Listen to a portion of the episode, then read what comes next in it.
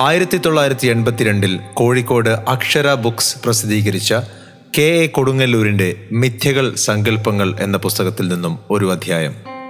സിനിമയുടെ ഒരു സൃഷ്ടാവ്. സിനിമാറ്റോഗ്രഫി കണ്ടുപിടിച്ച വില്യം ഫ്രീസ് ഗ്രീനിന്റെ ജീവചരിത്രം.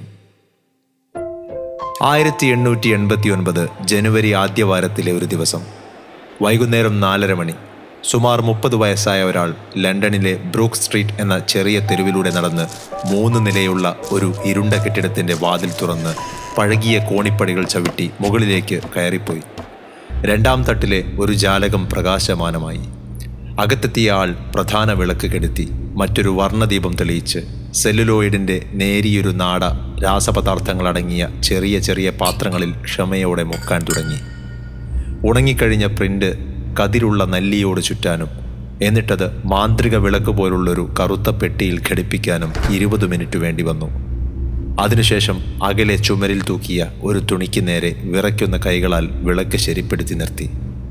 കണ്ണ് മുറുക്കിയടച്ച് അയാൾ പെട്ടിയുടെ പിടി തിരിക്കാൻ തുടങ്ങി. കണ്ണ് തുറന്നു നോക്കിയപ്പോൾ ഒരു മഹാത്ഭുതമാണ് കണ്ടത്. ആ വെള്ളത്തുണിയിൽ ജീവൻ യഥാർത്ഥ ജീവൻ പ്രതിഫലിച്ചു കണ്ടു. ഒരു മരക്കൊമ്പ് ഇളങ്കാറ്റിൽ ചാഞ്ചാടുന്നു. ഒരു പട്ടിക്കുട്ടി പാഞ്ഞു കളിക്കുന്നു. ഒരു കിഴവനും കുട്ടിയും നടന്നു പോകുന്നു അങ്ങനെ ചലിക്കുന്ന പല ചിത്രങ്ങളും. ആനന്ദാശ്രു പൊഴിച്ച് അയാൾ പുറത്തേക്കിറങ്ങി തെരുവിലൂടെ തിരക്കിട്ട് നടന്നു. ഇടവും വലവും മുമ്പും പിമ്പും നോക്കാതെ വെമ്പി നടന്നു. ചുറ്റുപാടുകളെ മറന്നുപോയിരുന്ന അയാൾ ഒരു പോലീസുകാരന്റെ മേൽമുട്ടി ഞാനത് കണ്ടുപിടിച്ചു. ഞാനത് കണ്ടുപിടിച്ചു. അയാൾ വിളിച്ചു പറഞ്ഞുകൊണ്ടേയിരുന്നു. കോൺസ്റ്റബിൾ വരൂ. ദയവ് ചെയ്തൊന്നു വരൂ. നിങ്ങൾ ഇന്നോളം കാണാത്ത ഒരു മഹാത്ഭുതം ഞാൻ കാട്ടിത്തരാം. ആ മനുഷ്യന്റെ ഉന്മാദത്തോടടുത്ത ഉത്സാഹം കണ്ട് അന്തം വിട്ട പോലീസുകാരൻ അയാളെ അനുഗമിച്ചു. രണ്ടുപേരും ആ വീട്ടിലെത്തി. വിളക്കണച്ച ശേഷം വീട്ടുകാരൻ കോൺസ്റ്റബിളിനോട് കണ്ണു പൂട്ടാൻ പറഞ്ഞു. കണ്ണു തുറന്നപ്പോൾ കണ്ട കാഴ്ച അയാൾക്ക് വിശ്വസിക്കാൻ കഴിഞ്ഞില്ല. ചുമരിൽ ചില രൂപങ്ങൾ ചലിച്ചുകൊണ്ടേയിരിക്കുന്നു. പോലീസുകാരന് സംസാരിക്കാനുള്ള ശക്തി പോലും നഷ്ടപ്പെട്ടതുപോലെ. മറ്റേയാൾ സാവധാനം പറഞ്ഞു ഒൻപത് കൊല്ലമായി ഇത് കണ്ടെത്താൻ വേണ്ടി ഞാൻ പാടുപെടുന്നു. എന്റെ ആവേശാധിക്യത്തിന്റെ കാരണം നിങ്ങൾക്കിപ്പോൾ മനസ്സിലായിരിക്കും. എന്റെ അസാധാരണ പെരുമാറ്റത്തിൽ ഇനിയും അത്ഭുതം തോന്നുന്നുണ്ടോ? വില്യം ഫ്രീ സ്ക്രീൻ എന്നു പേരായ മുപ്പത്തിനാല് വയസ്സുള്ള ഫോട്ടോഗ്രാഫറായിരുന്നു ആ മനുഷ്യൻ. സിനിമയുടെ പ്രാരംഭമാണ് അന്നവിടെ ആ പോലീസുകാരൻ കണ്ടത്. ചരിത്രത്തിന് ആ പോലീസുകാരന്റെ പേര് നിശ്ചയമില്ല. എന്നാൽ ഫ്രീ സ്ക്രീനിന്റെയോ ഗ്രീൻ പറഞ്ഞ ആ ഒൻപത് കൊല്ലമില്ലേ? അത് കാലത്തെ കീഴടക്കുന്നതിനും മനുഷ്യന്റെ വിജ്ഞാന മേഖല വിപുലമാക്കുന്നതിനും സഹായിക്കുന്ന കണ്ടുപിടുത്തങ്ങൾക്കായി ഒഴിഞ്ഞുവെക്കപ്പെട്ട ഒരു പ്രതിഭാശാലിയുടെ അനർഘ ജീവിതത്തിലെ ചെറിയൊരു ഭാഗം മാത്രമായിരുന്നു. ലോകം പെരുത്തുകാലത്തിനിടയിൽ ഒരിക്കലെങ്ങാനും കണ്ടുമുട്ടുന്ന മഹാസത്വന്മാരിൽ ഒരാളായിരുന്നു ഫ്രീസ് ഗ്രീൻ സമകാലീനന്മാരെക്കാൾ മുന്നോട്ട് നടന്നു ചിന്തിച്ചുകൊണ്ടിരുന്ന ഒരു ക്രാന്തദർശി. തന്റെ പരിശ്രമങ്ങളെ നോക്കി പുരികം കൂട്ടിയ സംശയാലുക്കളുടെ നേരെ നല്ലവനും സരളചിത്തനുമായിരുന്ന അദ്ദേഹത്തിന് വെറുപ്പല്ല തോന്നിയത്. ഗ്രീനിന് അർഹമായ അംഗീകാരം കിട്ടിയത് കുറേ വൈകിട്ട് മാത്രമാണ്. ജീവകാലത്ത് ബഹുമതിക്ക് അദ്ദേഹം ആവശ്യപ്പെട്ടതുമില്ല. മരിച്ചതിനു ശേഷമേ ആ മഹാമതിയോട് തങ്ങൾക്കുള്ള തീരാക്കടപ്പാട് ലോകർക്ക് ബോധപ്പെട്ടുള്ളൂ. ഒരു സ്വർണപ്പണിക്കാരന്റെ ഏഴാമത്തെ മകനായി ആയിരത്തി എണ്ണൂറ്റി അൻപത്തിയഞ്ച് സെപ്റ്റംബർ ഏഴിന് വില്യം ഫ്രീസ് ഗ്രീൻ ബ്രിസ്റ്റളിൽ ജനിച്ചു. പതിനൊന്നാം വയസ്സിൽ ഒരു വൈദ്യപരീക്ഷയും മൂന്ന് കൊല്ലത്തിനിടയിൽ കാംബ്രിഡ്ജ് ലോക്കൽ പരീക്ഷയും ഫസ്റ്റ് ക്ലാസ്സോടെ അദ്ദേഹം പാസ്സായി. സ്കൂൾ വിട്ട് ബ്രിസ്റ്റളിലെ ഒരു ഫോട്ടോഗ്രാഫറുടെ കീഴിൽ ഏഴു കൊല്ലം പരിശീലനം കഴിച്ചു. ക്യാമറ പ്ലേറ്റ് പ്രിന്റ് ഇവയുടെ ലോകവുമായി ചെറുപ്പത്തിൽ തന്നെ ഗ്രീൻ അങ്ങനെ ബന്ധം സ്ഥാപിച്ചു. ഫ്രാൻസിലെ ഡാഗ്വറും ഇംഗ്ലണ്ടിലെ ഫോക്സ് ടാൽബോട്ടും ഫോട്ടോഗ്രഫിയുടെ രഹസ്യം കണ്ടെത്തിയിട്ട് അന്നേക്ക് നാൽപ്പതാണ്ടേ ആയിരുന്നുള്ളൂ. അന്ന് ഫോട്ടോഗ്രഫി തൊഴിലായി എടുത്തവർ നൂറിലേറെ ഉണ്ടായിരുന്നില്ല ഇംഗ്ലണ്ടിലാകെ കൂടി ഛായാഗ്രഹണത്തിന്റെ ഗുണത്തെപ്പറ്റിയൊന്നും പറയാനേയില്ല. അവിദഗ്ധമായ ഒരു തരം പരുക്കൻ വേല. എന്നാൽ ഗ്രീനിന്റെ കയ്യിൽ ഫോട്ടോഗ്രാഫി ഒരു കലാപ്രവർത്തനമായിരുന്നു. അദ്ദേഹം പുതിയ പുതിയ പരീക്ഷണങ്ങളിൽ നിരന്തരം ഏർപ്പെട്ടുകൊണ്ടേയിരുന്നു. ആയിരത്തി എണ്ണൂറ്റി എഴുപത്തിനാല് ആയപ്പോഴേക്കും ഫ്രീസ് ഗ്രീൻ തന്റെ മേലാളേക്കാൾ മികച്ച ഫോട്ടോഗ്രാഫറായി കഴിഞ്ഞു. അവരുടെ ബന്ധത്തിന് ഇടർച്ച പറ്റി. പിന്നീട് തന്റെ ഭാര്യയും പ്രചോദന കേന്ദ്രവുമായി തീർന്ന ഹെലേന ഫ്രീസിനെ അക്കാലത്താണ് ഗ്രീൻ കണ്ടുമുട്ടിയത്. ഹെലേനയെ വിവാഹം ചെയ്ത് ഗ്രീൻ ബാത്ത് എന്ന സ്ഥലത്ത് സ്വന്തമായ ഒരു ഫോട്ടോ സ്റ്റുഡിയോ തുറന്നു. അടുത്ത കൊല്ലം ഫോട്ടോഗ്രാഫിക് ഇൻസ്റ്റിറ്റ്യൂട്ട് എന്ന പേരിൽ മറ്റൊന്ന് ബ്രിസ്റ്റളിലും വ്യാപാരം വളർന്നുകൊണ്ടേയിരുന്നു.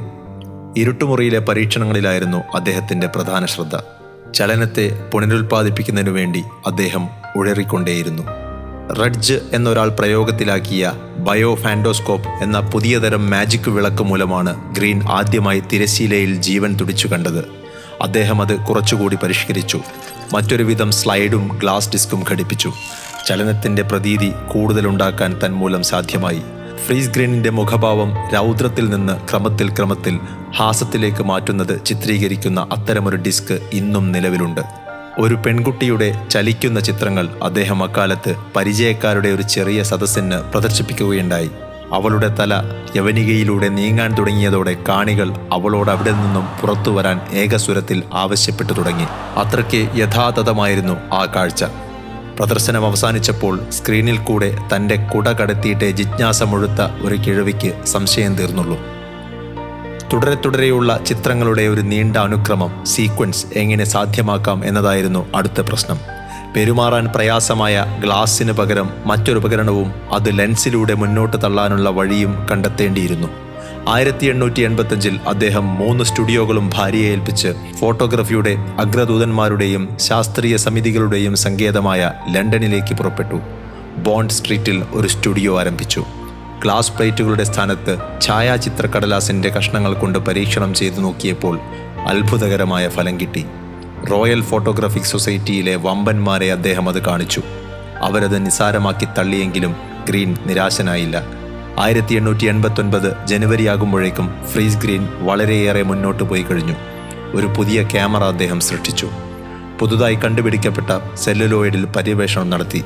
രണ്ട് സഹായികളോടൊപ്പം എത്രയോ രാത്രികളിൽ അദ്ദേഹം വിശ്രമമില്ലാതെ പ്രവർത്തിച്ചു. പരീക്ഷണങ്ങൾക്കുമേൽ പരീക്ഷണങ്ങൾ അന്വേഷണത്തിനു പിറകെ അന്വേഷണം. അവസാനം ആ സുദിനവും വന്നു. അന്നത്തെ കഴിവിൽ അങ്ങേയറ്റത്തെ അന്യൂനതയോടെ ഫ്രീ സ്ക്രീൻ ഫിലിമിനെ പരിപൂർണമാക്കി. ക്യാമറ ശരിപ്പെടുത്തി കയ്യിലെടുത്ത് അദ്ദേഹം ഹൈഡ് പാർക്കിലേക്ക് പുറപ്പെട്ടു. വീട്ടിലേക്ക് വരുന്ന തന്റെ മരുമകനെയും അയാളുടെ കുട്ടിയെയും എതിരേൽക്കാൻ. അവരങ്ങനെ തന്റെ നേരെ നടന്നെടുക്കുകയാണ്. ഗ്രീൻ ക്യാമറ റെഡിയാക്കി. ഭാഗ്യത്തിനു വേണ്ടി കണ്ണടച്ച് കൈപ്പിടി തിരിച്ചു അന്നു രാവിലെ അവിടെ വെച്ച് ലോകത്തിലെ ഒന്നാമത്തേതെന്ന് ചിലർ പറയുന്ന സിനിമാറ്റോഗ്രഫിക് ഫിലിം നിർമ്മിക്കപ്പെട്ടു. അമ്പതടിയായിരുന്നു അതിന്റെ നീളം. ജൂൺ ഇരുപത്തിയൊന്നിന് ഗ്രീൻ തന്റെ കണ്ടുപിടുത്തം രജിസ്റ്റർ ചെയ്തു. ചലിക്കുന്ന ചിത്രങ്ങൾ എടുക്കാവുന്ന മൂന്ന് ക്യാമറകൾ അദ്ദേഹം തയ്യാർ ചെയ്തു കഴിഞ്ഞിരുന്നു. എന്നാൽ കുറച്ചാഴ്ചകൾക്കുള്ളിൽ സാമ്പത്തിക വിഷമം അദ്ദേഹത്തെ വിഴുങ്ങി. അതിൽ നിന്ന് രക്ഷപ്പെടാനായി നെടുനാളത്തെ ഉഷ്ണിച്ച ഭഗീരഥ യത്നത്തിന്റെ സന്തതിയായ തന്റെ കണ്ടുപിടുത്തം വെറും അഞ്ഞൂറ് പവന് കൈയൊഴിയാൻ നിസ്സഹായനായ അദ്ദേഹം നിർബന്ധിതനായിത്തീർന്നു. ബോണ്ട് സ്ട്രീറ്റിലേതിനു പുറമെ ലണ്ടനിൽ തന്നെ വേറെ ആറ് ഫോട്ടോ സ്റ്റുഡിയോകൾ അദ്ദേഹം ആരംഭിച്ചു. ഗ്രീനാണ് ഫോട്ടോ എടുത്തതെങ്കിൽ എല്ലാ ഇടപാടുകാരും പൂർണ സംതൃപ്തരാകും. എന്നാൽ അദ്ദേഹത്തിന് മിക്കപ്പോഴും അത് സാധ്യമായിരുന്നില്ല. വ്യാപാരം തകരാറിലാവുകയും ചെയ്തു. സാമ്പത്തിക നില താഴാതിരിക്കാൻ വേണ്ടി അദ്ദേഹം ചില പുതിയ കണ്ടുപിടുത്തങ്ങൾ ചെയ്തു. വില കുറഞ്ഞ പോസ്റ്റ് കാർഡ് ചിത്രങ്ങൾ ആദ്യമുണ്ടാക്കിയത് അദ്ദേഹമാണ്. പക്ഷേ നാല് കൊല്ലം കഴിഞ്ഞ് തപാൽ വകുപ്പ് അവ പോസ്റ്റ് ചെയ്യാവുന്ന ഉരുപ്പടികളായി അംഗീകരിച്ചുള്ളൂ. സ്റ്റുഡിയോകൾ ഒന്നിനു പുറകെ ഒന്നായി ക്ഷയിച്ചു തുടങ്ങി. പോസ്റ്റ് കാർഡ് ചിത്രങ്ങൾ വെറുതെ കെട്ടിക്കിടന്നു. കടക്കാർ ഗ്രീനിനെ വളഞ്ഞു പിടിച്ചു. ആയിരത്തി എണ്ണൂറ്റി തൊണ്ണൂറ്റിയൊന്നിൽ അദ്ദേഹം പാപ്പർ ഹർജി കൊടുത്തു. ദീർഘകാലത്തെ നിരന്തര പരിശ്രമത്തിന്റെ മഹത്തായ പ്രതിഫലം. പാപ്പർ ഹർജി വിസ്താരം അവസാനിച്ചപ്പോൾ അദ്ദേഹം വീട്ടിലേക്ക് തിരിച്ചു. തകർന്ന് പരിക്ഷീണ ചിത്തനായിട്ടാണ് അദ്ദേഹം ഭാര്യയുടെ അടുത്തേക്ക് മടങ്ങിച്ചെല്ലുന്നത്. വീട്ടുസാധനങ്ങളൊക്കെയും അടുത്ത ദിവസം വിൽക്കപ്പെടാൻ പോകുന്നുവെന്ന് ഗ്രീൻ ഹെലേനയെ ഗദ്ഗതത്തോടെ അറിയിച്ചു. ഗ്രീനിനൊത്ത സഹധർമ്മിണിയായിരുന്നു ഹെലേന. അവൾ ആഭരണങ്ങൾ മുഴുവൻ വിറ്റ് ഒരു സ്റ്റുഡിയോ കൂലിക്ക് വാങ്ങി. ഭർത്താവിന് ഗവേഷണം തുടർന്നു പോകാൻ ഒരു ലബോറട്ടറിയും അവിടെ സജ്ജീകരിച്ചു. ഫോട്ടോഗ്രാഫിക് സമ്പ്രദായത്തിൽ ധാരാളം കോപ്പികൾ വേഗം വേഗം അച്ചടിക്കാവുന്ന ഒരു സൂത്രം അദ്ദേഹം കണ്ടെത്തുകയും സിഗരറ്റ് കാർഡുകൾ അച്ചടിക്കാൻ ആരംഭിക്കുകയും ചെയ്തു. അതിന് എളുപ്പം പ്രചാരവും കിട്ടി. പ്രസിദ്ധീകരണശാലക്കാർ അദ്ദേഹത്തിന്റെ പിന്നാലെ കൂടി. ഈ പ്രോസസ്സിന് മൂവായിരം പവൻ കൊടുക്കാൻ ഒരു വ്യാപാരി തയ്യാറാവുകയുമുണ്ടായി. ഫ്രീസ് ഗ്രീനിന്റെ കണ്ടുപിടുത്തങ്ങൾക്ക് കിട്ടിയ ഏറ്റവും വലിയ പ്രതിഫലമായിരുന്നു ഈ സംഖ്യ. ഗ്രീനിന്റെ മസ്തിഷ്കത്തിൽ നിന്ന് പല പല ഗവേഷണ ഫലങ്ങളും തുടരെ തുടരെ പുറത്തു വന്നുകൊണ്ടിരുന്നു. പുതിയൊരു സ്ഫോടക പദാർത്ഥം ഇലക്ട്രിക്കൽ റെക്കോർഡിംഗ് ഗിയർ പുതിയ സിഗർ ലൈറ്റർ തുണികളിൽ ചിത്രപ്പണി ചെയ്യുന്ന വിദ്യ തീവണ്ടികളെ അകലെ നിന്നും നിയന്ത്രിക്കാനുള്ള സൂത്രം ഇങ്ങനെ പലതും. എക്സ്റേ ഉപയോഗിച്ച് തിയേറ്ററുകളിലും സംഗീത ഹാളുകളിലും പ്രദർശനങ്ങൾ നടത്തി അദ്ദേഹം ബഹുജനങ്ങളെ ആകർഷിക്കുകയുമുണ്ടായി. ഹെലേന ഭർത്താവിനെ എപ്പോഴും സഹായിച്ചും പ്രോത്സാഹിപ്പിച്ചും കൊണ്ടിരുന്നു. ആയിരത്തി എണ്ണൂറ്റി തൊണ്ണൂറ്റിയഞ്ചിൽ അവൾ മരിച്ചപ്പോൾ അദ്ദേഹത്തിന്റെ പ്രചോദനത്തിന്റെ ഉറവ് താൽക്കാലികമായി വറ്റി വരണ്ടുപോയി. ഗ്രീനിന് വിലപ്പെട്ടൊരു ഉപഹാരം സമർപ്പിച്ചുകൊണ്ടാണ് അവൾ പോയത്.